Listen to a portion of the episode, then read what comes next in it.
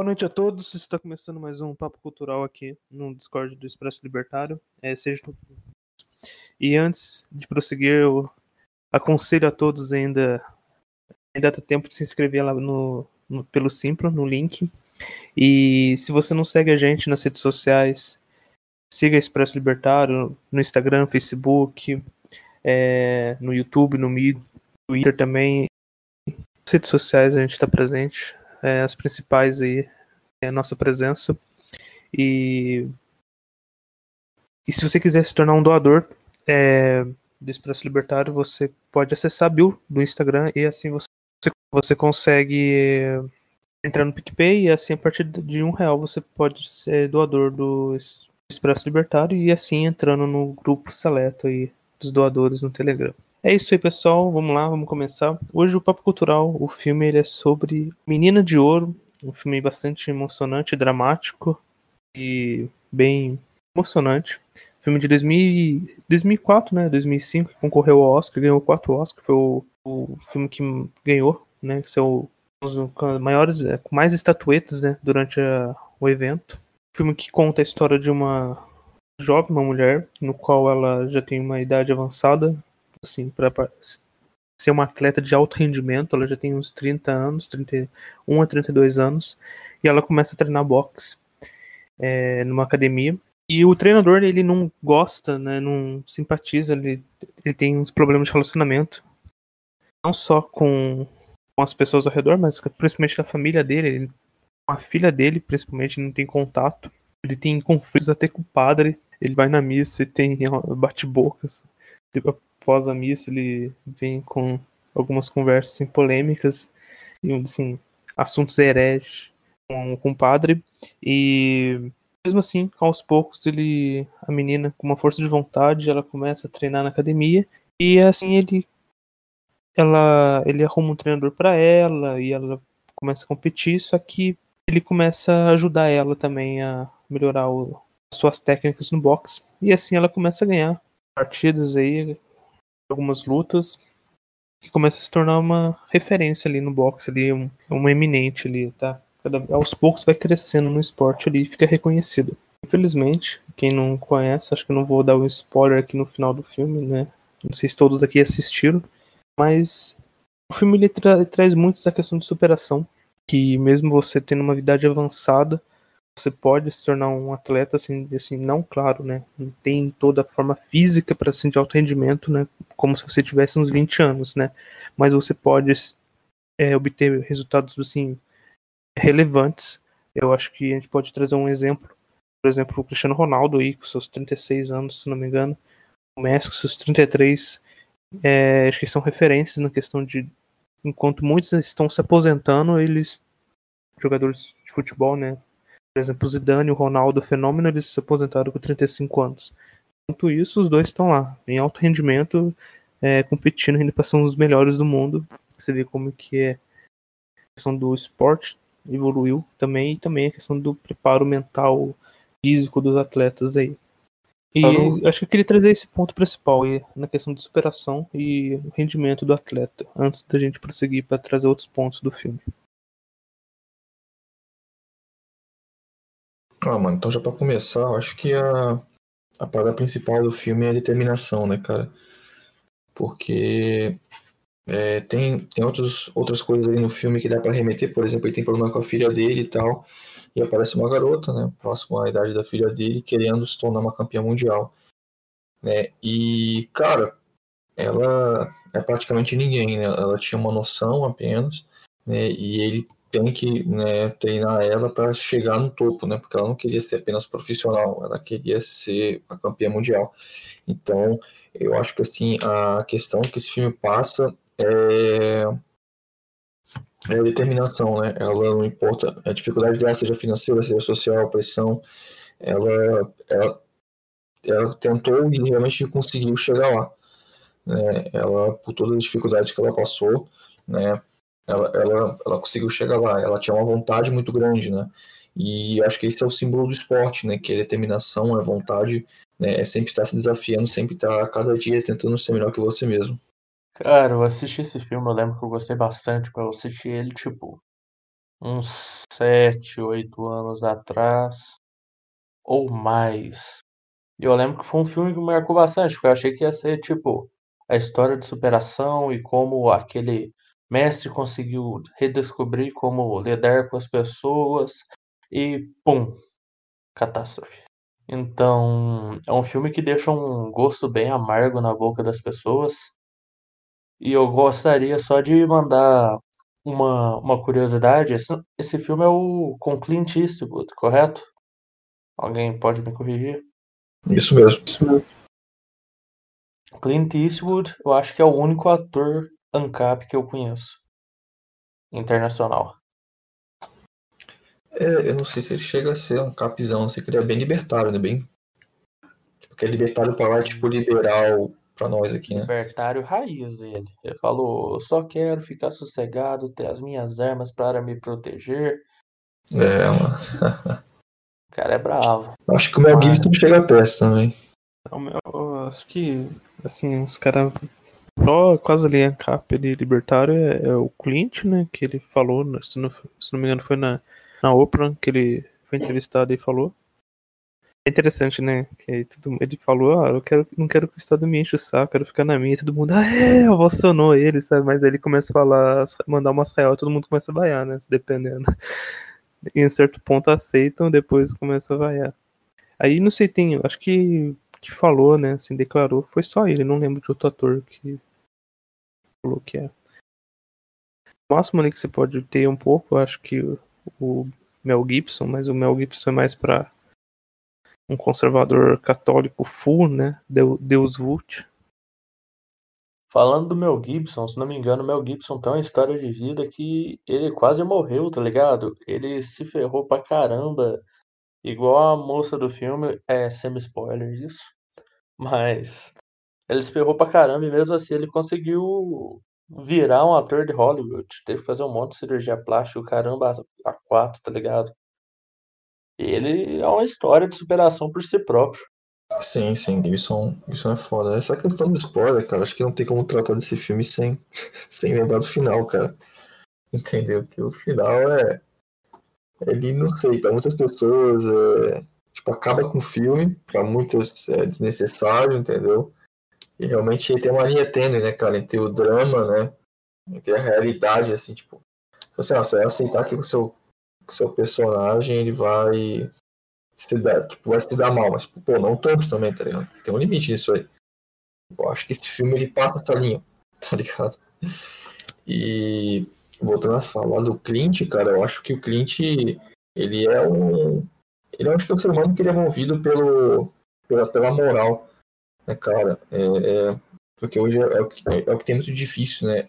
A gente geralmente é movido pela, pela lei do Estado, né? Pelo utilitarismo, pelo positivismo, né? E o Clint, tu vê que ele é um cara que ele, ele geralmente tem aquele julgamento moral, né? que é uma coisa muito difícil hoje. Geralmente o julgamento moral ele é justo, racionalista ou justo naturalista, que geralmente tem uma grande semelhança com o libertarianismo. Por isso que você vê tantas pessoas das épocas passadas com discursos bem libertários. Né? Seria muito difícil hoje, pessoas de esquerda hoje, encontrar um semelhante mesmo na esquerda há 100 anos atrás. Sim, Cara. e o. Assim, eu, ele é do Partido Republicano. Aí foi na Ellen que ele declarou ser adepto ao libertarianismo. Não foi a Oprah, não. Então, cara, isso, tipo, ele é muito legal, cara. Aquela questão da o acesso às oportunidades, aquela questão você pode até não ter os acessos o indivíduo pode até não ter acesso às oportunidades no cenário, digamos que ideal, dela já começar tipo 16 e já virar uma boxeadora. Porém, se a pessoa realmente ela tem vontade, cara, de dar certo na vida, a pessoa ela corre atrás, ela consegue. É uma mensagem clara do Além do mais, tipo, a, tipo, a social-democracia, né, cara? E alguns serviços sociais, eles foram feitos jeito que acaba, tipo, numa galera encostada, né? No caso da família da, da menina de ouro. E aquela parte final, cara. Quando ela vai pra cama do hospital, cara, ela fica entre a vida e a morte, que ela pede pro treinador dela sacrificar ela, cara, é uma parte muito eu tentei rever esse essa semana, só que quando chega nessa parte, eu parei de novo. Falei, mano, não quero ver o final, cara. Olha, o... Oi. Aquela falando ali, se disse que o, talvez o mundo ideal, onde todo mundo comece de uma mesma posição, né? Fica mais fácil. Mas o. E não sei se isso entra muito fora do. Aliás, se isso sai muito do escopo, mas a vida não, não, não, não existe para ser fácil.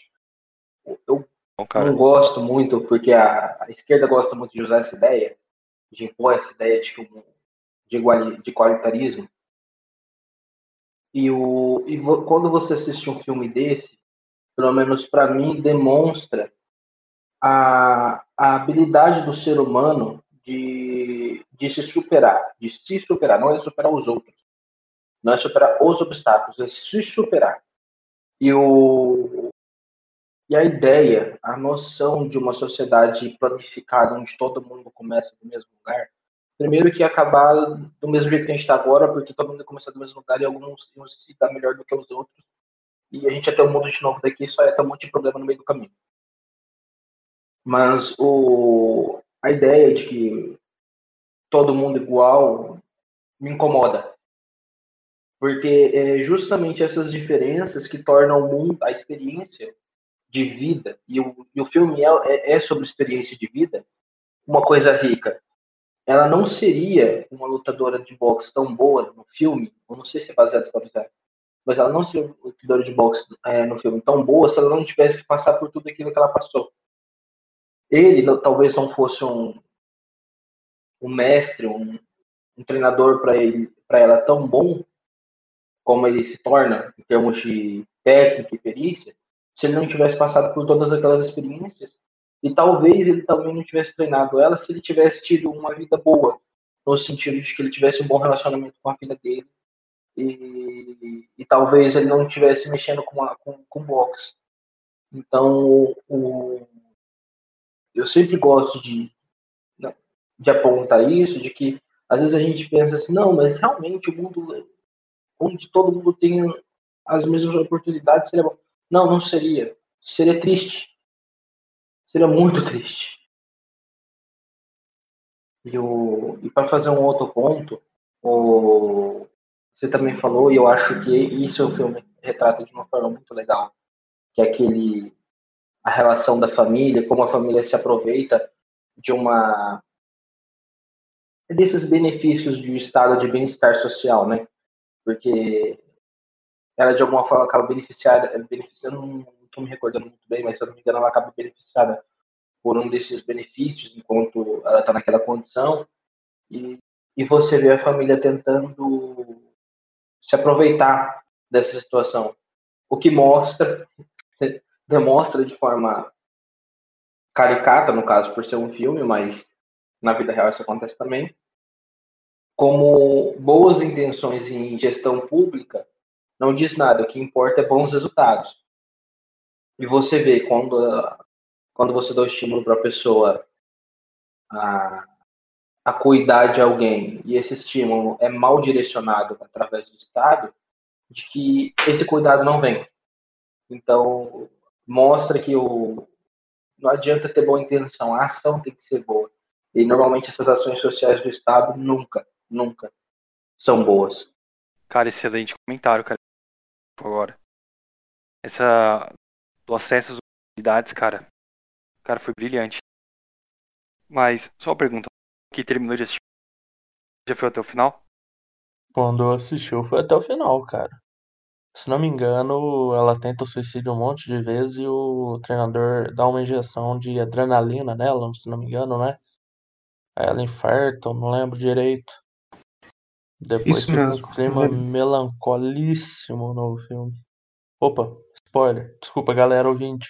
Foi mal. Ah, sim. Quando o filme começa, ele Relaxa, não é. cara. Ele não tem aquela mesma pegada, velho. Ele não tem aquela pegada, por exemplo, do Rock Balboa, do Creed, que você pensa, mano, o final vai ser feliz, vai ser um filme bacana, assim, de superação. Não é. Ele já, ele não é a mesma sensação, senão esse é um, uma cópia descarada, só que a, a protagonista é uma mulher, entendeu? Mas não seria, também não pensava que seria tão pesado no final. tipo, mas assim, É, ela quebrando o nariz já é uma cena também bem forte. Na, hora que ela, na luta lá assim. Pô, foi muito bem feita aquela cena. E é, na hora do. Quando ela, aquela questão que ela tá doente ali, cara, a família dela vai atrás dela, você vê que. Ela, primeira ela vai atrás da família, né? Ela conseguiu dinheiro, dá uma casa pra família, né? E mesmo assim a família não quer. Por causa da assistência do governo e blá blá blá, aquele negócio todo. E ela tá com o olho roxo, né? Assim, tá com hematoma abaixo do olho a mãe dela pensa que ela tá apanhando do, do, treinador, que ela pensa, na verdade, ela tem um caso com ele. E é, tem se cria um clima assim no filme, né? Que ela, a família pensa que ela tá sendo é, maltratada lá pro cara, né? Pra ganhar dinheiro, etc. Não é bem isso, né? E quando ela tá na cama lá, né? Sofrendo, vem a, fam vem a família pedindo não aproveitar. É foda. Mas o, você tocou no ponto que eu acho interessante da estética do, dos filmes do Clint Eastwood. Principalmente esses últimos que ele está pegando a direção. É, se você olhar Gran Torino, ele também tem essa, essa pegada. E esse O Menino de Ouro ele não só atuou, como ele também foi diretor. E você vê que a estética do, dos filmes do, dele é muito boa, cara, é muito profunda. É uma atmosfera muito característica do Clint Eastwood. Eu concordo com o João André. Tem uns caras que atuando e dirigindo tem marcas registradas, tá ligado? Tarantino é o mais fácil. Scorsese também, todo mundo sabe. Caralho, é um filme de máfia do Scorsese, tá ligado? É um filme nonsense, é do Tarantino. Você não sabe se você ri, você não sabe se tu fica triste, se tu, tipo, fica sério. É tipo, o que, que vocês acham que Pulp Fiction é? Só saindo um pouquinho do tema. Ele é ação, ele é um filme policial, ele é de humor. Porque, tipo, tem hora que você fala, caralho, isso é engraçado, mas nossa, que cena séria, né? ah, mano, é... é. É aberto, né, mano? Os filmes do Tarantino é aberto. Então. É, e o do Clint Eastwood são filmes humanizados, né, cara? Você sente que, tipo, você tem um personagem e o personagem de hora nenhuma é herói ou vilão. Ele é humanizado pra caramba. Você sente que os erros que ele faz é por causa da personalidade dele, os acertos que ele consegue chegar é por causa da personalidade dele, ele erra porque é humano. Ele tem preconceitos que humanos teriam. É um é, eu gosto disso, tá ligado? É um ar muito maduro e pouco entre aspas, ilusionista do cinema. É um filme mais cru de se engolir. Sim, sim, é, você pode perceber. E aí eu gosto a comparação entre o Gantorino é, e o Menina de Ouro, especialmente no personagem que o próprio Clint Eastwood faz, que eu acho muito interessante, porque ele consegue mostrar a profundidade de uma pessoa, mas principalmente as virtudes de ser uma pessoa, como que eu posso colocar? Ser uma pessoa firme na vida. Entendeu? Porque, assim, os dois personagens, é, você vê que são, são pessoas firmes, são pessoas duras. É tudo perfeito? Claro que não. Tem suas desvantagens, tem seus problemas? Claro que não. Mas você vê que, o, que às vezes essa, essa figura do, do homem tradicional, durão, é, é colocada como de uma pessoa sem sentimentos, é, que não, não liga para nada, e você vê que não é, quando você assiste os filmes dele, você vê que não é verdade. Na verdade, é, que, que, essa dureza que, que é ganhada ao longo da vida dessas pessoas é justamente por, por ter muitos sentimentos por outras pessoas e a vida ir moldando por as experiências nem sempre tão felizes é, essa característica da pessoa. Mas o. E aí a diferença entre você ter um jeito afável, vamos colocar assim, uma forma afável de tratar as pessoas, e você ser bom.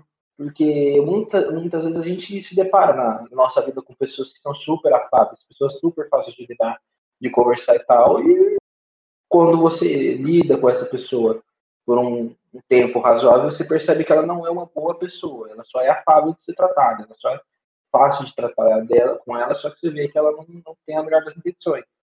E já alguém espinhoso, difícil de lidar, como os personagens do Clint, você acaba vendo que, que são pessoas boas e que estão dispostas a fazer muito, às vezes até o impensável.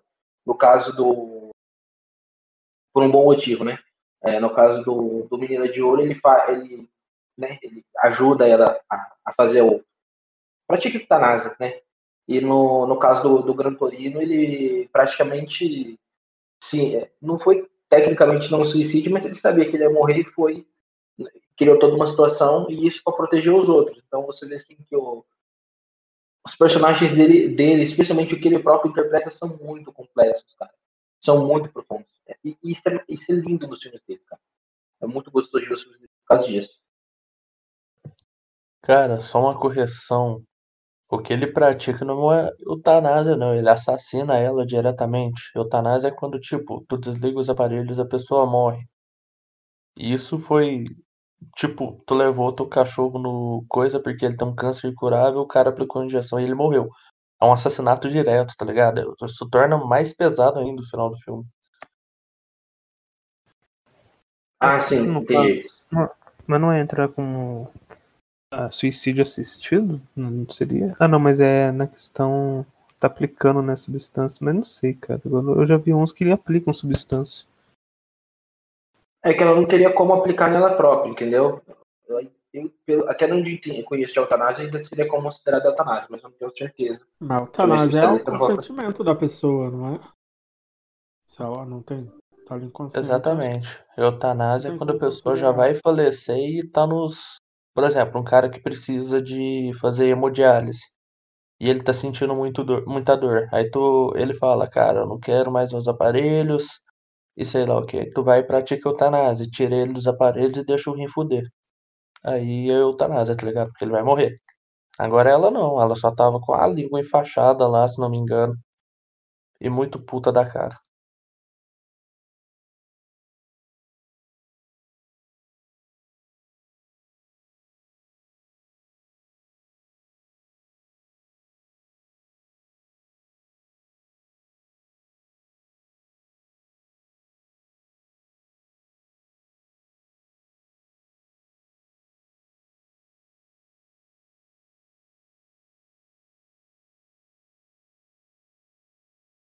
E agora, vamos entrar então, já comentando no eutanásia, então, e a eutanásia numa perspectiva li libertária. Difícil, viu? Ah, que negócio, né, cara? É... Ó, você pode fazer, né, mas... Essa pergunta meio que tem uma pegadinha, saca só. É tipo eu chegar para vocês e falar, cara, eu tô vendo um cara dando um murrão no meio da cara da mulher, no meio da rua. Eu vou na hora e agrido o homem para ele parar a agressão? Tu pode falar, sim, ele tá agredindo a mulher, sei lá o que. Mas e se aquela mulher, na verdade, não tava tentando assaltar o cara? Entende? Então, mais ou menos isso é a eutanásia. Porque tu tem contratos, correto? Todo mundo Aqui sabe que a base do anarcocapitalismo, em teoria, seria fazer vários contratos e fechar várias parcerias e contratar vários serviços e tudo bem, isso é o mínimo. Mas vamos supor, tu fica doente, tu não tem nenhum contrato. O hospital pode te manter lá inconsciente enquanto você precisa dele? Vamos supor que, sei lá, ninguém conhece sua família, tu deu um AVC. Tu não consegue falar, tu não consegue se expressar e te socorreram no hospital do seu bairro. E aí? O hospital tem direito de te colocar na eutanásia?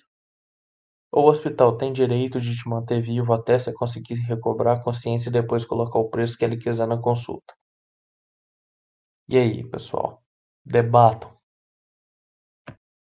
Então, o, o bom do octógono de ideias, cara, é que ele coloca a gente numa posição complicada. E eu, eu peguei justamente esse tema em um, debate, cara. Eu fui pesquisar e eu basicamente encontrei dois tipos de argumento. É, um, um tipo para favor e outro para contra. O primeiro para favor é a autodeterminação da pessoa, a autopropriedade. Ora, se o corpo é meu e a vida é minha, também tenho o, o óbvio direito de tirá-la. Então, se a minha intenção me matar, sim, eu tenho o direito de me matar. Se eu, se eu deixei a minha vontade expressa explícita de que, eu, de que, por exemplo, eu não quero ser reanimado, ou de que numa situação de coma, doença degenerativa, eu prefiro a morte a ficar numa, nessa situação, eu tenho o meu, meu direito a isso. Mas isso, de alguma forma, se choca com a noção de, de assassinato, porque a eutanásia é um suicídio assistido, certo? Na verdade, dependendo do, da extensão que se estiver considerando a eutanásia, você vai ver que, o, que vai ajudar. E a definição de assassinato, pelo menos uma definição, uma, uma visão ética da libertária, seria é, é, o ato de tirar a vida humana e efetivamente tirá-la. Vê, não tem óbice, não tem vírgula, não tem meio termo. Então, se o médico ajuda alguém a se matar, inclusive de forma ativa, às vezes até aplicando algum, algum, algum remédio, alguma coisa, ele está, na melhor das hipóteses, sendo cúmplice de, de, de assassinato. Na pior, ele está cometendo assassinato em si. Então, é, quando eu estava pesquisando, eu vi esses argumentos se chocarem. Sinceramente, eu tenho um, um, uma grande tendência a acreditar na autodeterminação da, na, na autodeterminação da pessoa, ela decide. Se ela já tiver decidido isso, o grande problema é justamente esse que você descreveu, Otávio. A pessoa não tem, é, não deixou isso explícito, ela está internada no hospital, não tem uma família para acudir ela. É ético permitir, e aí eu, veja não estou questão, não é questão financeira, é questão ética. Ético permitir a morte, permitir não, é, fazer, é fazer a eutanásia com essa pessoa, deixar ela morrer, desligar os aparelhos, porque de um ponto de vista de um lado, você não pode tirar a vida de uma pessoa só porque é caro manter a vida dela. Por outro lado, você também não pode obrigar o hospital a manter essa pessoa viva dentro de uma ética libertária, porque o, o, existem custos, e se, e se ninguém for pagar esses custos, o, o hospital é obrigado a arcar com ele sozinho e todo custo que alguém é obrigado a arcar sem, é, de forma involuntária é escravidão, até onde eu sei. É definição de escravidão. Você tem que trabalhar para os outros de graça, forçadamente. Então, dentro da ética, quando chega no ponto do a pessoa está inconsciente, não tem parentes e está ligada a aparelhos, eu realmente não sei como que resolve. Qual definição que, que resolve? Porque se desligar os aparelhos, até onde eu entendo, na melhor das hipóteses, você está sendo cúmplice de assassinato. Você está permitindo, você está agindo para que a pessoa morra, porque se você não fosse agir para a pessoa morrer, você manteria os aparelhos ligados. No, do outro ponto, tem a autodeterminação. Então, eu realmente não sei como resolve esse tipo de ética libertária. Não sei. Eu vou deixar Cara, vocês debatendo, depois eu dou uma possível solução, tá ligado? Tô dizendo que vai ser isso, porque não tem como eu prever o futuro e os modelos de negócios que vão surgir depois do Estado acabar e coisas do tipo, mas vou deixar vocês debatendo mais um pouco, que é interessante esse debate. Cara, esse debate sobre a eutanásia, ele é muito. Eu lembro que o octógono foi um, foi um debate de alto nível, feito pelas duas equipes. E eu lembro disso, foi um do juiz. parabéns, João André, pela sua equipe estarem na final e bom debate. Em relação à eutanásia, se a gente fugindo um pouco desse exemplo e pegando apenas o, no caso no Mina de Ouro, ela optou por, digamos, se dar ou ser assassinada, por assim dizer. Eu não. O caso dela pode ser considerado eutanásia ou não. Foi uma opção dela. Ela tendo tendo plenas faculdades cognitivas, ela decidiu por morrer. Então foi uma escolha dela. Em relação à eutanásia, é que dali, se a pessoa deixar claro, documentado, ou se ela deixar tipo documentada em algum documento, contrato, ou se ela falar para a família que ela deseja fazer a eutanásia, cara, já é uma questão de cumprir a vontade da pessoa. O único problema é que às vezes pessoas eles acabam ficando em estado vegetativo, eles ficam por um período em estado vegetativo e em alguns casos a pessoa ela consegue retornar depois de alguns anos. Então é um tema bem complexo. Mas em relação fugindo do tema que vocês falaram, mas indo apenas no tema do filme mesmo, a eutanásia foi completamente válida. Deixa eu só problematizar um pouco o que o Alan falou, porque eu acho que talvez aí você pode fazer seu ponto até melhor. Depende, Alan, vai problematizar ele falando do Corinthians em plena live? Não. Não, cara, eutanásia, cara. Eutanásia. Eutanásia, mano.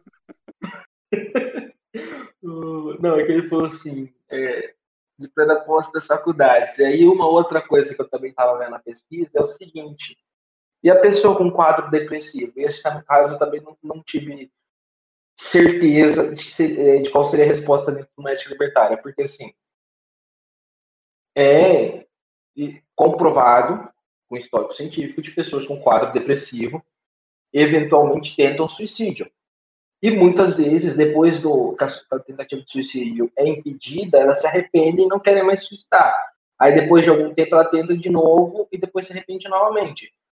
A depender do processo de tratamento psicológico dessa pessoa e de quanto ela venha melhorar dentro da saúde mental dela, ela nunca mais vai querer se suicidar. Ela tem que lidar com a depressão em si, às vezes tem que ser medicada para o resto da vida ter algum tipo de, de acompanhamento psiquiátrico, enfim, mas o, você vê que a, não é que ela estava exatamente imposta das faculdades mentais dela, porque a decisão de se matar veio de um quadro é, de, depressivo, de uma doença, entendeu? E aí eu também fiquei na dúvida se dentro da ética libertária é, o suicídio numa situação dessa, ainda estaria de, de acordo com a ética libertária, ou a eutanásia, né? Porque, eventualmente, por exemplo, no caso dessa, da, da, da, da menina do filme, né, da, do personagem principal do filme, eu não, não tenho certeza o que, quais são os, os requisitos médicos para caracterizar a pessoa como depressiva. Mas o, a situação em que ela estava, de ter que se readaptar ao mundo, é, numa situação de para, é, acho que ela estava com é, tetraplégica, né? Era perda total dos movimentos e de ser cuidado e tal, e escolher a morte. Não poderia ser encarado como um quadro depressivo? E se é um quadro depressivo, a pessoa realmente tem plena posse das faculdades mentais dela, e se ela não tiver plenas posse das faculdades mentais dela, a gente pode permitir que ela se mate? Você vê, quando chega nesse ponto, eu também tenho as minhas dúvidas de qual, de qual seria a resposta dentro de uma sociedade libertária, entendeu? Aí vai lá. A bucha é tua.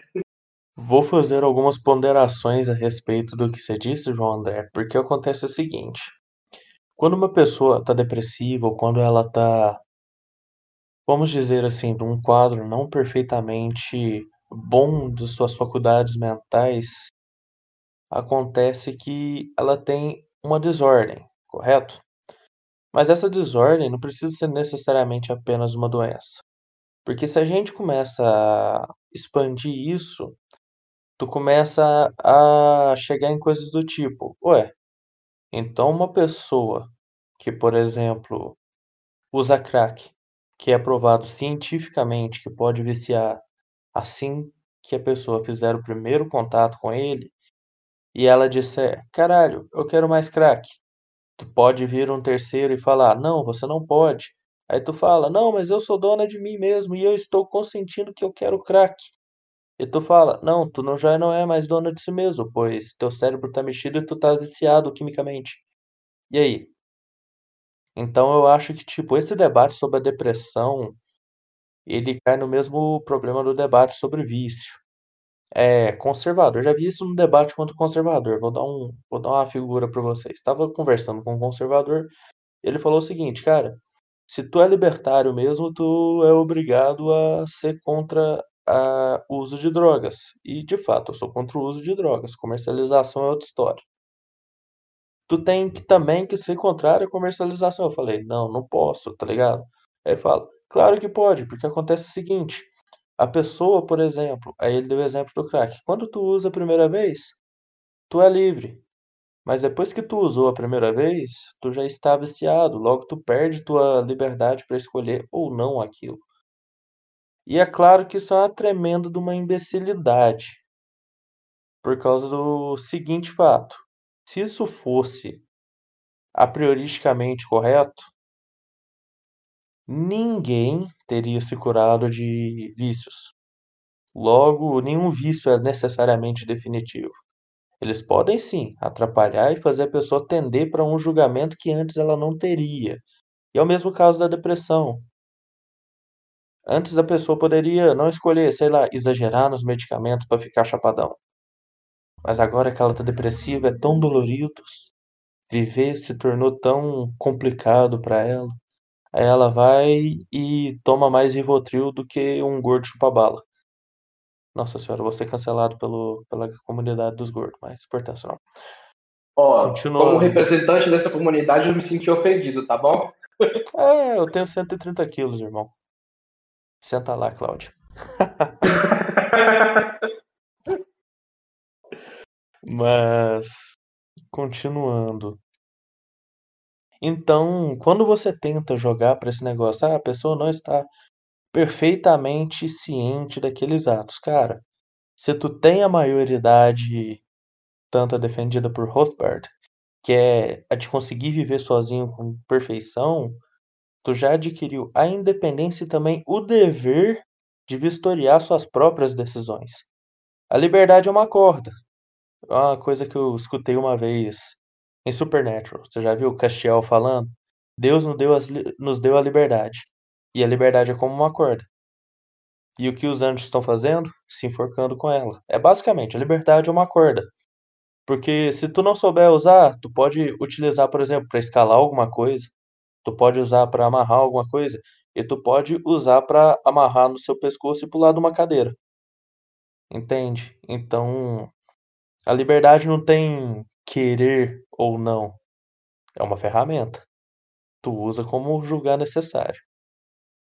Então, de certa forma, é, esse debate sobre a condição mental da pessoa na escolha depois que ela já é uma pessoa, entre aspas, que responde por si mesmo, eu acho que ele é impróprio e não entra dentro da ética justnaturalista ou mesmo justracionalista.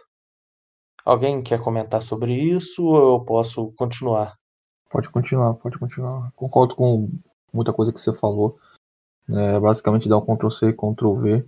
É, ele também tem as ideias, como tudo libertário, né, ideias bem semelhantes ao que, ao que você disse, né, é, essa questão, acho que só faltou algumas coisas ali, como por exemplo, é, como o Terralfberg disse também, que a gente tem que ter a possibilidade de assumir riscos, né, é, tem a questão da responsabilidade, né, a questão da liberdade e da responsabilidade, né, que tem a questão também da, da terceirização, né, de, de, vamos dizer assim, de punições, né, você não pode punir a maioria porque alguns fazem isso, né, se você tem um direito, né, como você disse de Hofbauer, quando a gente fala que você tem a possibilidade de se autossustentar e a partir daí você tem você é responsável por todas as suas ações, o que você fizer, você vai, claro, né, você vai ser responsável pelos erros que você tiver. Assim como, por exemplo, dá uma citação de como dirigir bêbado, né? As pessoas sempre acham, quando discutem com libertários sobre essa questão de, ah, pô, você é a favor disso? Sim, sou a favor disso aí. Né? O erro não é porque as coisas são impunes, né? não é só porque as coisas são impunes que a gente tem que passar a punir todo mundo. Né? Isso até chega a ser um paradoxo, mas não vou entrar aqui também.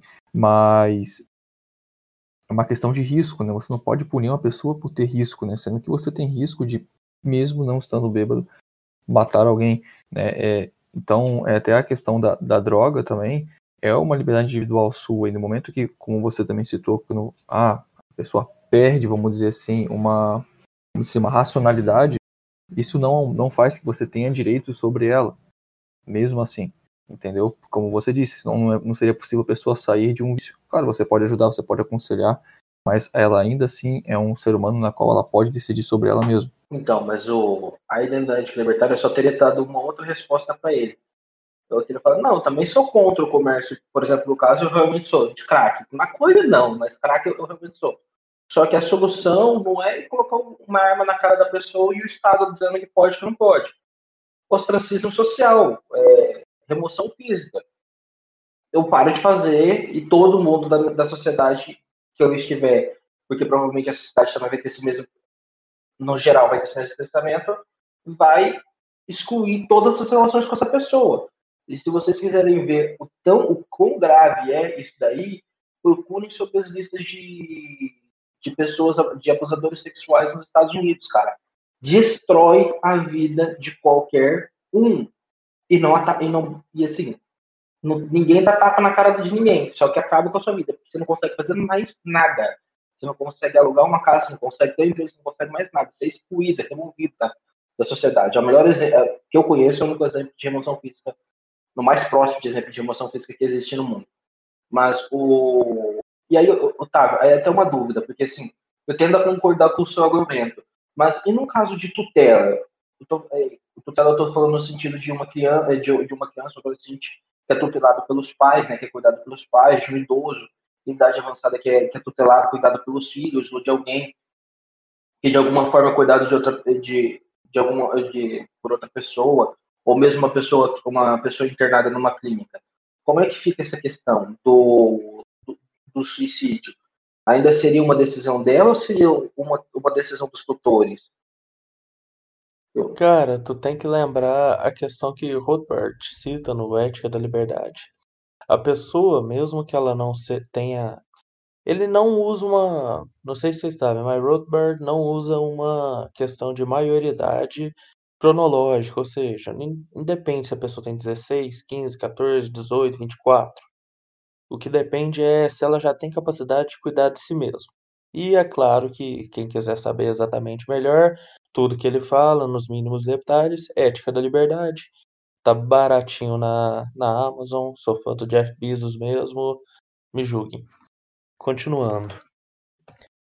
Acontece que é o seguinte, a, a criança ainda tem autopropriedade de si mesma, só que é, segundo Rothbard, é provado que ela ainda não sabe o que fazer com suas propriedades. Para isso, tu tem guarda e tutela. Guarda e tutela são duas coisas diferentes e que é interessante a gente fazer a distinção numa sociedade libertária.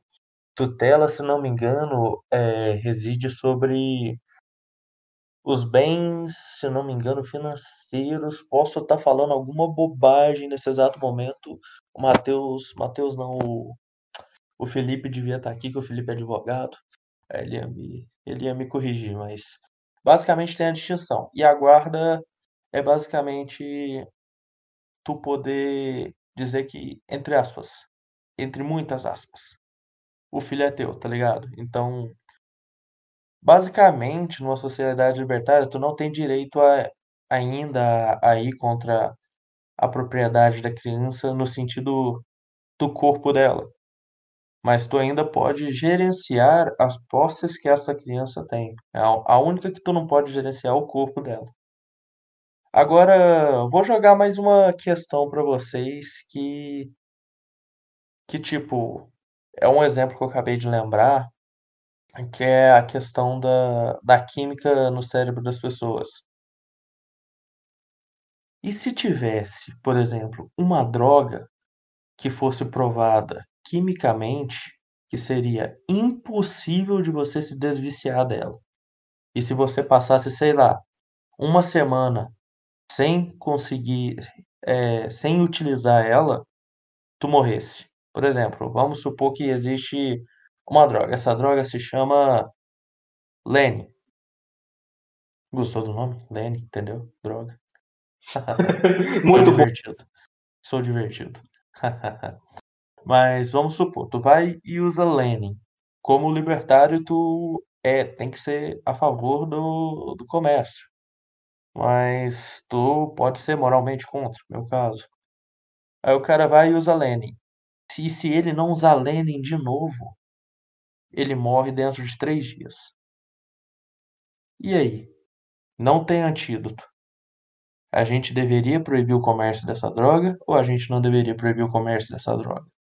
Com certeza não. Como dito antes, a pessoa tem é, total é, racionalidade de, de, de, assumir riscos. Né? Isso, ele estaria fazendo isso de vontade própria, inclusive ele saberia do risco que ele, tá, que ele sofreria, né? se fosse algo que todo mundo soubesse, que é, vamos dizer assim, cientificamente ou empiricamente né, provado e tal, as pessoas têm conhecimento disso aí, provavelmente estaria entrando nessa por ele mesmo, né? Então, eu não, não seria restritivo, não. Caso fosse, não, desse um dono de uma cidade, de uma capital. Eu também tendo a acreditar que não deveria ter uma proibição no sentido de vou impedir de comercializar. Voltaria para aquela questão do, do crack, do é, remoção física. Alguém que lide com um negócio desse e comercializa um negócio desse. Não, não é alguém que eu queira estar próximo, nem ter nenhum tipo de relação, nem ter relação com as pessoas que têm relação com essa pessoa. É, a única coisa que eu consigo pensar, porque até que o. A menos que ele esteja injetando de forma forçada em alguém, passando na rua e aplicando injeção nos outros sem o consentimento da pessoa, na mesma que seja a situação, não tem, não tem violação da, da, da propriedade de ninguém, então não há nada a ser feito, a não ser a remoção física. Ah, mano, acho que remoção física, nesse caso, você está confundindo um pouco, né? Porque remoção física, geralmente, ela, ela tende a acontecer, né? Como o Hope diz, quando você não tem uma, uma forma de, de, punir a pessoa, né? Que existe uma diferença entre, entre remoção e punição. Né? A gente faz remoção física toda hora, né? isso é algo natural. Eu gosto muito de citar exemplos pequenos para explicar como o libertarianismo funcionaria. Por exemplo, você acha que sem Estado as pessoas, sei lá, viveriam matando todo mundo. Você não contrata o juiz da FIFA para jogar sua pelada. Assim também, como a remoção física, você pode ver, por exemplo, como um exemplo bobo, assim, vamos citar, quando você é adolescente, você, é, sei lá, tenta pegar uma, uma namorada de um amigo seu, cara, você provavelmente você vai ser removido fisicamente entendeu? Isso é uma coisa que já está inculcada na nossa cabeça, né? Se você, por exemplo, é um cara que você tem uma fama no seu bairro de, de botar música alta, provavelmente se você for se mudar para outra casa nesse, nesse bairro, as pessoas não vão querer te vender. Isso é óbvio, as pessoas vão querer se afastar de você. Né? Só que aí realmente punição já é outra coisa. É como você disse mesmo, se o cara realmente ele tá cometendo crimes, né? Pegando uma, uma seringa e injetando em outras pessoas, aí de fato aí a punição já é outra coisa. E se não conseguirem punir ele, de fato é uma remoção física, assim, mas daí é um julgamento moral de cada um também, né? A emoção física tem muito da, da, da julga da moralidade da região também. É, mas eu disse nesse sentido que você falou, de ó, não, não, tem, não tem uma punição a ser feita para você porque você não cometeu nenhum crime, né? Vou colocar assim. Você não violou a propriedade de ninguém. Mas, entretanto, porém, todavia, como você faz isso, eu tenho outro julgamento moral de que isso é algo absurdamente errado, eu não, eu não quero que você exista no meu mundo, não, você não existe para mim. Então, é, é, pelo menos é o que eu entendi de remoção física. Então, assim, não, não tem uma violação da, da ética. Portanto, não tem nada que, que possa ser feito no sentido de é, vai prender, tomar bens ou qualquer coisa do gênero. Mas eu também, eu acho que a sociedade como todo deveria rejeitar ter qualquer relação com alguém que mexa com isso. É, é nesse sentido que eu quis dizer mesmo. Ah, beleza. Lá eu entendi, então. Eu tinha pensado de errado, interpretei errado, mas foi exatamente isso mesmo. Não, mas você fez bem, porque tem muito libertário que fala de remoção física como se fosse, ah, eu vou pegar pelo colarinho a pessoa e tirar de dentro da cidade. Não é. E é, é, é bom deixar isso claro, porque senão as pessoas confundem. É, todo mundo, a primeira, a primeira batida de olho no termo remoção física pensa isso, eu pensava. Todo mundo aqui já pensou, admitam antes de ler Com certeza, com certeza. Emoção física, caralho, vai catar o cara pelo colarinho, dar uma bicuda nele pra fora da festa, igual segurança de boate, mas não é bem assim não. Estilo Pinochet, né? Mas daí é de boa. É, Pinochet é, é uma remoção física muito física mesmo. o é. Socar no, no canal dele, ele tem uma solução interessante que é mudar o termo para ostracismo social. Que aí, é, aí não tem essa confusão. Perfeito. Eu conheço esse vídeo dele boa. também. Inclusive, ele tá aqui no server. Ele devia estar participando, certeza que já assistiu esse filme. Mas, continuando. Agora a questão do, da eutanásia, voltando nela. O que, que eu pro- é, iria propor para resolver isso? Temos contratos entre sociedades, por exemplo, é o mesmo contrato, um contrato bobo, por exemplo, de condomínio. Pense num contrato desse. Quem, quem, é, quem, é, quem mora em condomínio aqui vai saber. Eu não sei, meu pai tem contrato, eu não tenho. Eu não sou garotinho de condomínio. Meu pai é. Mas continuando.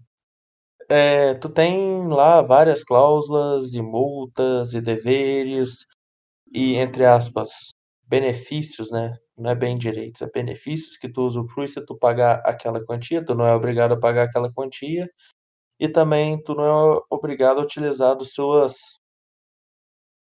das suas dos seus benefícios. Mas isso posto, por que que sempre que a gente fizer um contrato, por exemplo, desses, a gente não colocar lá no meio da nossa assinatura responsáveis em caso de invalidez? Seria interessante. Por exemplo, o cara vai lá, dá um AVC, vira um pedaço de beterraba. Desculpe pessoas que ficaram deficientes. Ah, vou ser cancelado de novo. Mas, continuando. É, aí o cara não consegue fazer nada, mas tem a assinatura lá de quatro amigos dele. Porra, tá aí, cara. O cara concedeu, os quatro amigos aceitaram previamente. É uma situação que, tipo, não teria como prever um AVC do nada, tá ligado? E tá aí. Agora os quatro que decidem sobre o seu corpo. Então, eu acho que isso é uma coisa que vai ser difícil de se fugir quando a gente for chegando cada vez mais perto de, so- de sociedades mais livres. Eu não sei o que vocês acham desse modelo. Eu acho que é a Acho- solução mais elegante. Acho legal também. Isso já, já até era pensado, por exemplo, não sei, se- agora eu me esqueci se era John Locke ou Adam Smith, que eles falavam uma questão também. Não tem muito a ver, que era a questão da, da, da escravidão voluntária, né? Você ensinava que você poderia, eu né, perderia meus direitos. né? Então, quando é, tem essa questão de contrato, né? Então, dizem que é algo legal, você está tá concordando, né? Também tem a questão do contrato ter uma cláusula, uma cláusula, só que nesse caso não tem, não tem como ter. Né? E, pô, acho uma solução perfeita. Eu acho que só faltou. Já vou fugir um pouquinho do assunto. Não vou fugir um pouquinho, só pegar uma- um outro ponto, né, que foi debatido sobre a questão do, do hospital te manter, né? Mas vou deixar vocês falarem, que depois a gente pode falar talvez de direito à vida, né? Que é um, assunto que às vezes libertários né, pensam que direito à propriedade também quer dizer direito à vida também. Alguém quer trazer mais um ponto? Eu acho que era só aquele do, do direito à vida, né? Que Acho que o uma- filme ele traz isso, né? Sim, eu não sei se o, aqui, realmente o tema foi bem grande mesmo, mas a questão da obrigatoriedade do hospital, isso pode parecer até duro, mas o, realmente o, hospital ele não tem obrigação nenhuma né, de te dar um direito à vida, né? Já que o direito à vida, né, é, tem aquela questão do direito, né? O, que é para o libertarismo o que é direito, isso não torna que algo seja direito seja um dever de todos, né? Por exemplo, se saúde é um direito, então você poderia parar um médico e pedir para ele te atender no meio da rua. Esse é a aplicação curta, curta assim, né? Tipo, aplicar 100% o direito. Sendo que também direito à vida, caso tivesse morrendo, poderia pedir por uma pessoa, caso tivesse um problema de rim, um rim de alguém que tem dois, e não é morrer por causa de perder som. Né? E de fato, o hospital também não tem obrigatoriedade nenhuma né, de uma pessoa viva. Mais triste que isso possa parecer, né, numa visão libertária, né, já que aquilo tudo tem custo, né, é, aparelhos, né, eletricidade, né, pessoas que estão te cuidando, alimentação e tal, né, aquilo, se for pensar, né, até caso a vida fosse um direito, você também está tá impedindo da pessoa de viver também, mas né, não existe um direito à vida, existe um direito à propriedade privada. E aí as pessoas acham que todo o capitalismo caga e anda para a vida e tal, mas não. Aí vai também de, de cada pessoa ali, né? A empatia ou a caridade, que é algo individual, é algo moral, não ético, né? De, vamos dizer assim, dar fundos, né? Ou mover mundos para que a pessoa fique viva. Assim, é, tem, tem isso no libertarianismo que às vezes se você pega a frase bruta da coisa e não dá o contexto necessário, todo mundo acha que está falando um absurdo. É, e na verdade não, tá, na verdade, na maioria dos casos, está apontando uma obviedade. E o negócio do direito à vida é uma dessas. Você não tem direito à vida, você tem direito de não ser morto, é diferente. Ninguém tem que sair e, e, e te matar, mas também ninguém tem a obrigação de te manter vivo. A exceção feita se a pessoa te deixa num estado de necessidade, é claro. Né? A pessoa foi e bateu o carro em você e te ferrou todo e você vai ter que ir no hospital, tem um custo enorme. O custo é dessa pessoa, ela, é, é ela que, que causou mal, mas a exceção de, de caso que a pessoa causou, te deixou nesse estado, e ela tem que cobrir o custo até, ela, até você voltar ao estado em que você pode controlar sua própria vida e não e os danos que ela causou tenham sido remediados, a exceção feita unicamente disso, não existe essa questão de um direito positivo à vida. É o simples direito de você não ser morto. E é o único direito que a pessoa precisa. E já basta, não precisa ninguém tutelando a vida de ninguém. Porque, até porque se, eu, se o direito à vida, se você tem direito à vida, é um direito positivo. O direito positivo é concedido por alguém. Se a pessoa tem o direito de garantir sua vida, ela tem o direito de garantir qualquer outra coisa da sua vida. Portanto, ela tem o direito de controlar a sua vida. É o que acontece hoje com o Estado. Nós temos o direito o Estado acha que pode controlar a, tudo sobre a gente, porque é ele que garante, entre muitas aspas, os nossos direitos. Então, não, pode ter direito positivo. O filme, assim, ele, ele, ele tem uma tendência, assim, de superação, mas depois ele, acho que o ápice, né, e a pessoa sai depois de assistir o filme, né, é a questão da eutanásia, né, e a gente que debateu sobre isso aí na verdade vocês, né? Enquanto isso eu ficava ouvindo aqui, viajando, indo pro mundo das ideias e voltando, pensando em unicórnios. Mas assim, deu pra desmembrar as ideias aí. Sinceramente, assim, trazendo um ponto de vista meu, eu não gostei desse filme, sério. Essa é real. Achei ele. Ah, eu não sei. É um filme que me agradou. É, acho que. Não por causa da atuação, da fotografia, uma história bacana, mas sei lá, mano, é embaçado, né? Mas tá. É, quando ela não tem aquele, como tinha até dito no início, né? Tem uma linha tênue do drama, né, cara? Pô, a pessoa já passa por muita dificuldade, mano. Geralmente as pessoas uhum. têm aquela, aquela trajetória do herói, cara. Mano. ela, pode ser desfeita, a trajetória do herói pode ser desfeita. Vários filmes fizeram isso. A gente tava até falando com, contigo hoje à tarde, né? Que era a questão do Batman, por exemplo. Né? Por exemplo, no último Batman, ele, literalmente a trajetória do herói, ela, ela, é ela, tem uma trajetória, só que ela muda alguns pontos. Pô, só que nesse. Ele pode terminar como vilão também, só que nesse, sei lá, cara, aquela parte que ela quer pro pescoço ali, cara, ela só é desnecessária. Eu acho que o filme, se fosse até ali, só até aquela luta, só até chegar ali já era um ótimo filme, porque, pô, ela conseguiu chegar ali e por todas as. A, a dificuldade que ela passou se tornaria uma jornada do herói. Só que, sei lá, ela poderia ter perdido a luta. Beleza, ela poderia ter perdido a luta e quebrado alguma coisa. Beleza, também. Mas, pô, literalmente, ela perdeu tudo, cara. É, tipo, foi é, como remar na praia e morrer nela, entendeu? É, é tipo, pegar o filme e jogar no lixo, entendeu? Sim, sim. Não, mas o... Eu acho que, que foi a intenção do... Acho que o Clint Eastwood sabia disso e fez isso de propósito, entendeu? É meio que demonstrar que às vezes na vida você pode fazer tudo, cara. Você pode se esforçar, lutar, dar é, soco em ponto de faca e vir o filho da mãe te jogar no banco lá e te ferrar com a tua vida. O, eu acho que foi intencional. O, ele, ele queria causar exatamente essa, essa reação. E, e, é por isso que eu gosto muito desse filme. Não no sentido que eu acho ele divertido de assistir, não é um filme muito divertido de assistir porque realmente te deixa meio para baixo. Depois disso daí eu tenho que assistir umas duas horas de desenho animado para voltar a ser feliz na vida.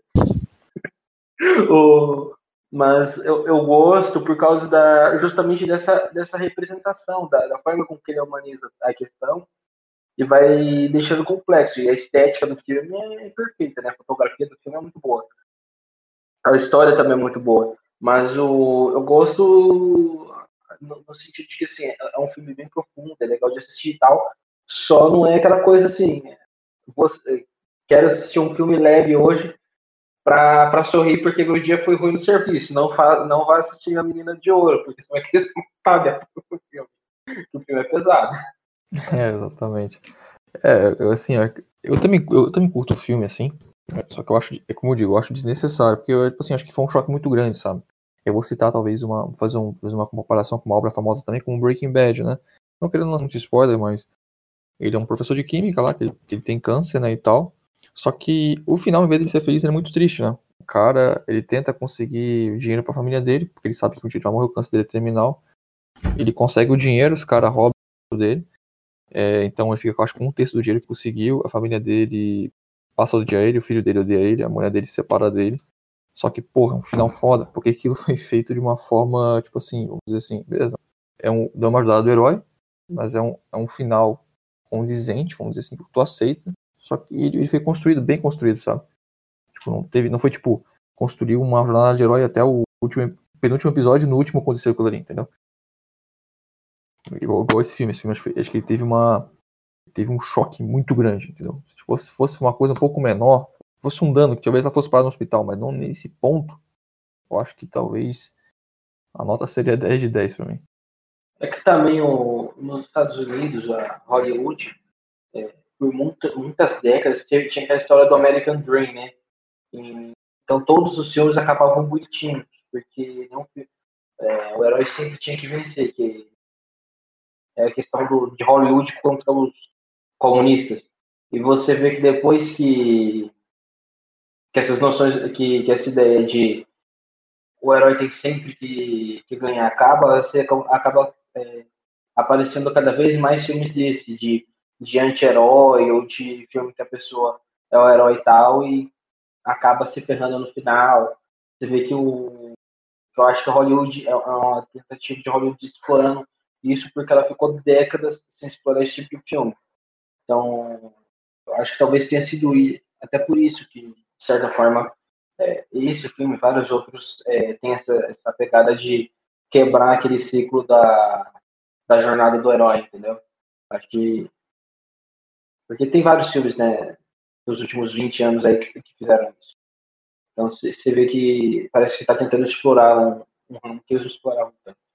Sim, sim, essa, essa tava agora um pouco de cinema. A tá acontecendo muito, né? Citando agora um pouco de Breaking Bad, também acho que teve o Game of Thrones, né? Com a. Poxa, eu não vou lançar spoiler, mas. Ah, não fala do fim de Game of Thrones, não, cara. Beleza, beleza, mas é, tem uma pessoa ali que ela não vai ser. Ela parece boa ali na primeira temporada, mas no final ela não vai ser tão boa. Não, não, não, não é pelo spoiler, eu já assisti aquela porcaria lá, né? Eu prefiro não, não comentar sobre Sim, eu não gosto, eu não gosto do final também, não. Fica tranquilo, eu também não gosto, não gostei do final. Porque, porque é a mesma coisa, eu achei que não foi bem preparado, sabe? Acho que tipo, pegaram, foi muito abrupto, sabe? sabe? Tipo assim, dava pra saber que a pessoa ia ficar assim, só que, tipo assim, é, dava pra trabalhar alguns episódios antes, são 5, 6. Acho que ficaria uma, uma linha constante legal. E também tem a questão também, do, por exemplo, do Harvard Dent, né, da, da, da trilogia do do Christopher Nolan, né? Que ele é um ele é um cara, né? Ele já tinha aparecido, se não me engano, no Batman Forever, que é do, com o Val Kilmer, né? Do Joel Schumacher e tal. Só que nesse filme é, é, é, botado mais esse lado do Harvey Dent humano, né?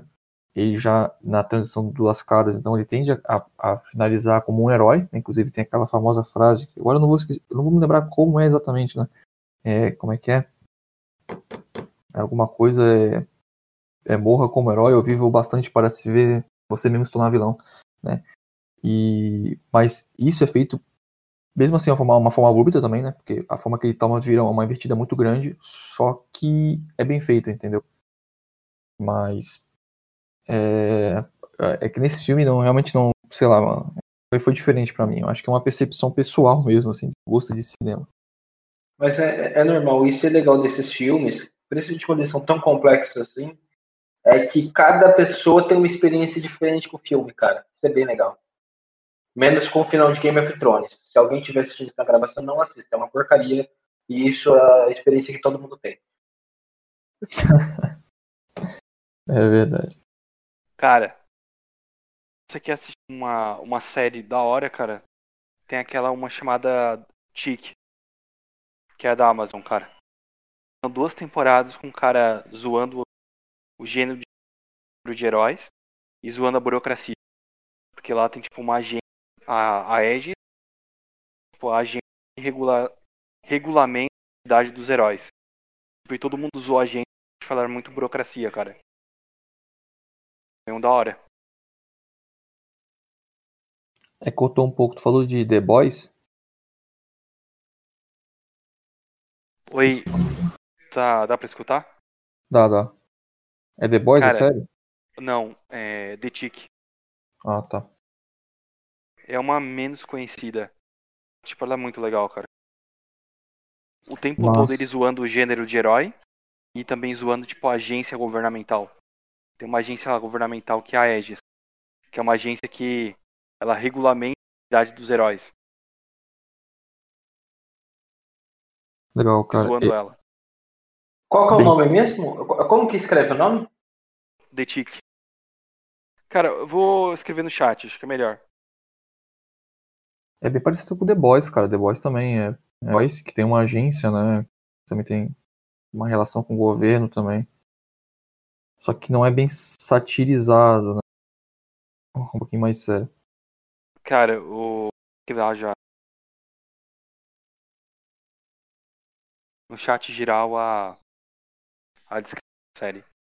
Cara, ele é. É uma sátira mesmo, cara. É uma zoeira com, com os heróis. Tanto é que o personagem principal ele saiu dos.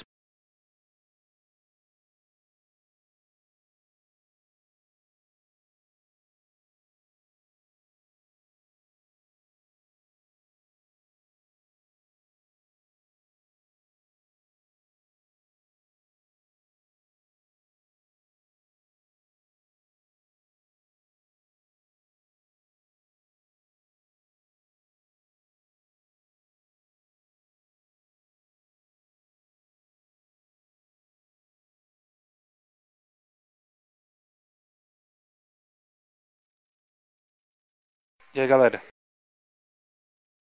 Comentário? Pessoal, acho, que. Acho que não vai ter mais nenhum comentário. Acho que já deu. Comentou bastante sobre o filme, que todos os pontos. Principalmente o, o ponto principal que é muita discussão, que é a eutanásia, né? Por questões morais e éticas. Acho que eu vejo numa questão mais moral, mais ética. Ah, poxa, mano, aí o negócio vai estender. mano. Mas, assim, é. É um assunto muito complexo aí, mas. Eu, eu vejo com um ponto. Ah, não vou nem estender, senão o bicho vai pegar aqui. Questão é imoral, né, cara? Assim, moral até onde, né? Se pensar. Do ponto de vista, eu vejo, né? Se Caraca, mano. a questão cristã, mano, eu vejo imoral. Ô, Rodolfo, você, só- você de- deixa pra deixar, dar uma dessa no final do debate, cara? Tinha que soltar Ah, é antes. imoral, mano. Pra dar, tro- pra dar treta, pô. É imoral. É, Pô, é imoral, é, mano. é moral deixar a menina sofrendo na, na, na cama, cara. Coitada. Cara, Não, não, nem um pouco, nem um falando- pouco. Deixa ela Eu tô falando só pra tretar, calma. Acho cara, Não, você quer realmente que- fazer uma. Você quer fazer um debate da hora, cara, mesmo? Pergunta. Só aquela declaração do Nietzsche, cara. Deus está morto. Só essa, cara. Mano, vai dar um debate muito louco. Mano, eu vou te falar, eu sou católico e concordo com ela. Pega o contexto dela. Cara, É, eu mano, também. pega o Tá contexto dela. É, certo mesmo. Cara, conhecendo, conhecendo o texto da frase do Nietzsche, eu também concordo com ele dentro daquele contexto. No qual ele falou aqui. Não, sim, o contexto dele faz sentido, né?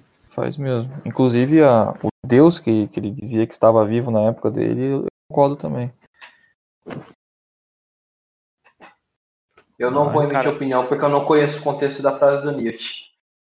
Ah, mandei outro papo que é além do filme. Cara, ele, daria um debate muito louco. É. É que negócio, né, mano? Ela tá numa situação extremamente. O que ela vai fazer, né? Incapacitada, né? Mas aquela questão. Tipo, ele também não tem valores, né? Assim, ele é um cara contraditório na questões morais, né? Ele se diz cristão católico, mas, poxa, não é aquele católico, né? Até tem hora lá que o padre fala, mano, são um, um fuck de um pagão, tá ligado? E falou e pergunta pra se existe Deus demônio, tá? Porra, vai se ferrar, mano. O padre apelou com ele, mano. E. Mas.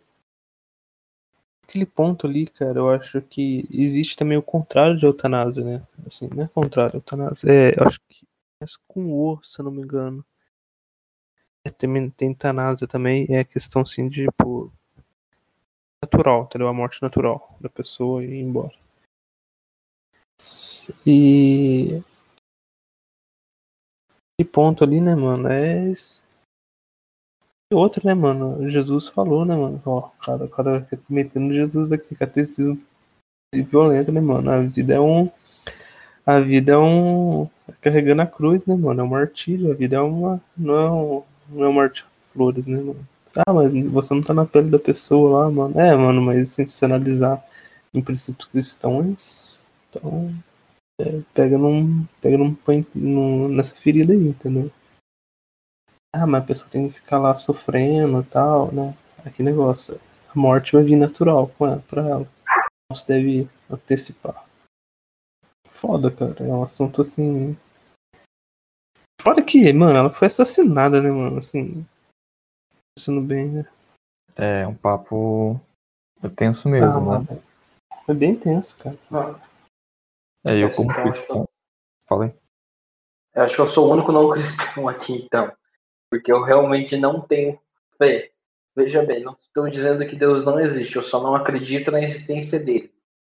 É, eu acho que é improvável, mas não impossível. O... E aí é é complicado, porque assim, do, de um lado eu entendo o ponto do seguinte, você falar que o que a, que a vida como algo raro e precioso, e a vida é rara e preciosa, porque é difícil que exista vida na... É só você tentar achar outra vida no universo você vai ver que a vida, a vida é rara e preciosa. É muito rara e muito preciosa. Ao, você tem um outro ponto, que é o, que é o seguinte. A alternativa moral é deixar pessoas sofrendo o estado de, so, de sofrimento que ela própria não quer correr. E aí dá até para pegar com outro ponto, é um outro ponto que também é, é pesado. É, por exemplo, uma criança que nasce com distrof, distrofias graves e vai sofrer a vida inteira. Será que a melhor coisa para essa criança ela nascer ou depois de nascer continuar viva? Será que a solução que os espartanos davam de jogá-las dos penhascos e deixar morrer talvez não seja a mais piedosa? Dá para ter longos debates sobre isso, entendeu? A menos que você seja questão, porque aí você vai falar que com certeza isso daí é uma abominação, isso daí tá errado e não pode fazer. tá louco, mano. Queimar herege aí, mano. Que isso aí, brincadeira. Mas. é, entendo, cara, entendo. É, também entendo até os índios, os, os espartanos, porque que eles faziam isso aí. Né? É, é uma questão cultural, não quer dizer que é cultural que ela é certa e tal, mas, cara, a gente vai entrar aqui em aborto, já é outro papo também e tal. Beleza, tem um pouco a ver também aborto com eutanásia, né? É, vamos dizer assim, é, definir a vida de um, de um incapaz, né? Não, é, seria um, um ter apropriado incapaz, só que ainda assim é uma vida, né? Mas dentro mesmo do, do libertarianismo, cara, o Walter Block tem boas é, considerações sobre isso, né? O Hoffer, se não me engano, ele é a favor do aborto e tal. Mas o Walter Block ele compara muito isso como se você tivesse um avião e por algum uma casa, né? Por algum é, algum evento mágico, uma pessoa apareceu ali. Se você teria o direito de jogá-la, jogar ela para fora e deixar morrer. Está no avião, a pessoa aparece e você, ah, cara, olha, tá a lutação máxima, eu posso tirar você daqui. Só que você vai sair no ar, né? Provavelmente lá em cima vai estar vai, vai tá frio, você vai morrer antes de cair no chão ou você vai se patifar no chão. Então, tem uma questão de valor da vida, né? Mas daí depende do que você também entende como vida. Né? Eu tenho um argumento diferente para ser contra o aborto. E é ético. Não. Sim, sim, não. Eu tô dando só um exemplo do Walter Block mesmo. Esse é o exemplo que ele usa. Eu, eu também uso, tenho outros argumentos. Mas daí, aí a questão é como você entende vida, né? Porque daí eu, como cristão, acredito na, na vida a partir da fecundação.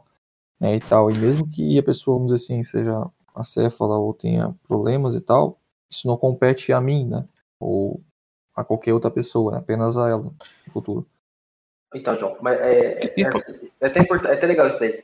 É, ou ou é, você, acredita, é, você tem que questionar na, naquilo que é a vida ou aquilo que tem a potência dele.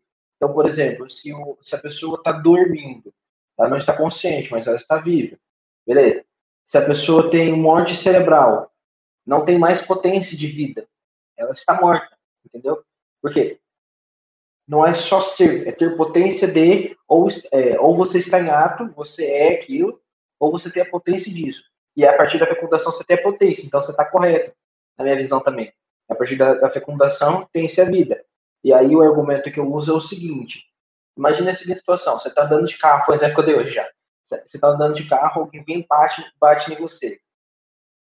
Ela foi e te machucou, te deixou inconsciente, te deixou, às vezes, até paraplégica. Ou com uma doença grave vai bastante tempo para você se recuperar. Você concorda comigo que dentro de uma ética libertária, no sentido de restituição, a pessoa que, que causou o acidente, ela tem a obrigação de te manter, de, te, de cuidar de você, de garantir que você tenha acesso ao tratamento médico e até todo tratamento até que a pessoa fique emancipada? Veja, Sim, claro. é mais ou menos o mesmo argumento. Quando você fecunda, quando você concebe a, a, a pessoa, os pais estão fazendo exatamente a mesma coisa com o feto, com o bebê, com a criança ou com, com, com as células é, fecundas, que tem a potência de ser vida, de ser criança ela está colocando aquela, aquele ser em, em, estado de necessidade. Então, aquele ser em estado de necessidade, por eles terem colocado aquele necessidade, estado de necessidade, eles têm que cuidar daquele ser em estado de necessidade, até que aquele ser em estado de necessidade seja emancipado desse estado de necessidade. Então, até que ele possa cuidar sozinho, ou que depois de sair da, da mãe, né, nascer, se entregar para alguém que, que, que cuide dessa, dessa pessoa. Qualquer coisa diferente disso é homicídio. Pelo menos é a forma que eu vejo. Sim, sim, penso parecido. É, quando você falou até na questão da criança atrofiada, você disse que questão de ter potencial, é, não sei se seria essa palavra certa, mas eu acho que eu entendi o que você quer dizer. E concordo sim, a pessoa com morte cerebral, cara, não tem mesmo o que fazer, né? É, e de fato também, é, como a gente tinha falado, questão de, de drogas, a gente falou sobre essas também de, de assumir riscos, né? Quando você também né, tem essa questão. A gente tá fugindo um pouco do filme, né, cara? Mas quando você né, vai, vai ter relações com alguém, você, você assume certos riscos, né? A não ser que você tenha os, os totais cuidados. Então, né, você não pode fazer que alguém seja punido por causa dos seus riscos e tal. Né? Mas, como você disse, uma criança, né, que mesmo. Eu não sei a questão da criança acéfala, mesmo assim, eu acho que. É, eu acho, não sou, não sou da área da saúde, ela tem estímulos e tal, então, ela é um ser pensante, ela pode se movimentar, ela pode andar, escolher ir para a direita, para a esquerda e tal. E mesmo uma criança que é atrofiada, não tem é, possibilidade de se mexer, ela, ela, ainda tem consciência, ela, tem, ela consegue pensar. Então, ainda assim, ela não seria uma pessoa inválida. Então, de fato, é, é em pouquíssimos casos, se quase nenhum, dá, dá para justificar o aborto. Mas aí é um outro papo também. E é um papo massa de discutir também. Mas a gente está fugindo um pouco do, do filme. Para encerrar aqui, eu já vou falar a perspectiva nos valores cristãos é o ato, mas na perspectiva libertária é ética. Porém, pode ser imoral também. e é antiética na cristã, tá ligado? É essa aborto, ideia. tu acha ético? Não, não é eutanásia. eutanásia. Ah, tá. Eutanásia, ela é, nos valores valores cristãos ela é imoral e antiética, e na, na ética libertária ela é ética, mas dependendo pode ser imoral também. Sim, mas daí também coloca um questionamento massa também, Ranu, e é a questão, né, de pensar no próximo também. Não, com certeza, e, com certeza. É aquela coisa, né, tipo, às vezes a gente quer que uma pessoa fique viva, né, por, por egoísmo, né, cara? Quando a pessoa tá sofrendo, ela quer morrer, né? Isso a gente fala muito de Brasil, porque no Brasil a gente não pode decidir isso por eutanásia, né? nos Estados Unidos sim. Então, às vezes a família mesmo quer que a pessoa fique viva, mas a pessoa não quer. Exatamente. Tem que ir natural. Então, por isso eu falo, morte natural, sabe? Sem, sem nenhuma substância, algo do tipo. Deixar ir. Até, por exemplo, eu acho que tem, já tem isso, cara. A gente tá comentando coisas, mas acontece. Por exemplo, acho que quando meu avô faleceu, não tinha nada que fazer, tá ligado? Os caras, ele chegou no hospital, os médicos, sabe, ele ficou internado lá um tempo, mas, sabe, acho que eles deixaram ele num cantinho lá, sabia que não ia dar mais em nada, só esperou ele morrer, desligar os aparelhos e depois chamar a funerária. É isso, entendeu? Já acontece isso. Eu acho que já é algo, já tem uma tendência isso, de levar um lado mais natural do que forçar uma substância, né? Porque fica uma coisa, fica um clima bem pesado, né? Pessoal, eu acho que é isso, senão a gente vai alongar muito mais. Obrigado conversa. Foi muito, muito bacana mesmo. Foi assim, depois, posteriormente, isso aqui vai virar um. tá sendo gravado, né? Vai virar um podcast, vai estar no Spotify. Então a gente, principalmente no trecho, o bate-papo aí sobre a eutanásia, na questão ética aí, relacionado à ética libertária, eu vou ouvir novamente. Eu dormi. E, e aí eu volto para pegar os pontos aí. Raciocínio. Então é isso, pessoal. Eu agradeço novamente. É... Compartilhe, né? Converse com seus, seus conhecidos aí para participar do Papo Cultural e também de outros eventos aqui no Discord do Expresso Libertário. Então é isso. Eu aguardo vocês e nos próximos eventos. Sigam a gente né, nas redes sociais, como eu já disse lá no início. E tenham uma, um bom fim de. Hoje é quarta-feira, né? Um bom fim de noite bom fim de quarta-feira e tenha um ótimo dia amanhã, que é quinta-feira, e até o final da semana aí pra vocês. É isso aí, até mais, pessoal.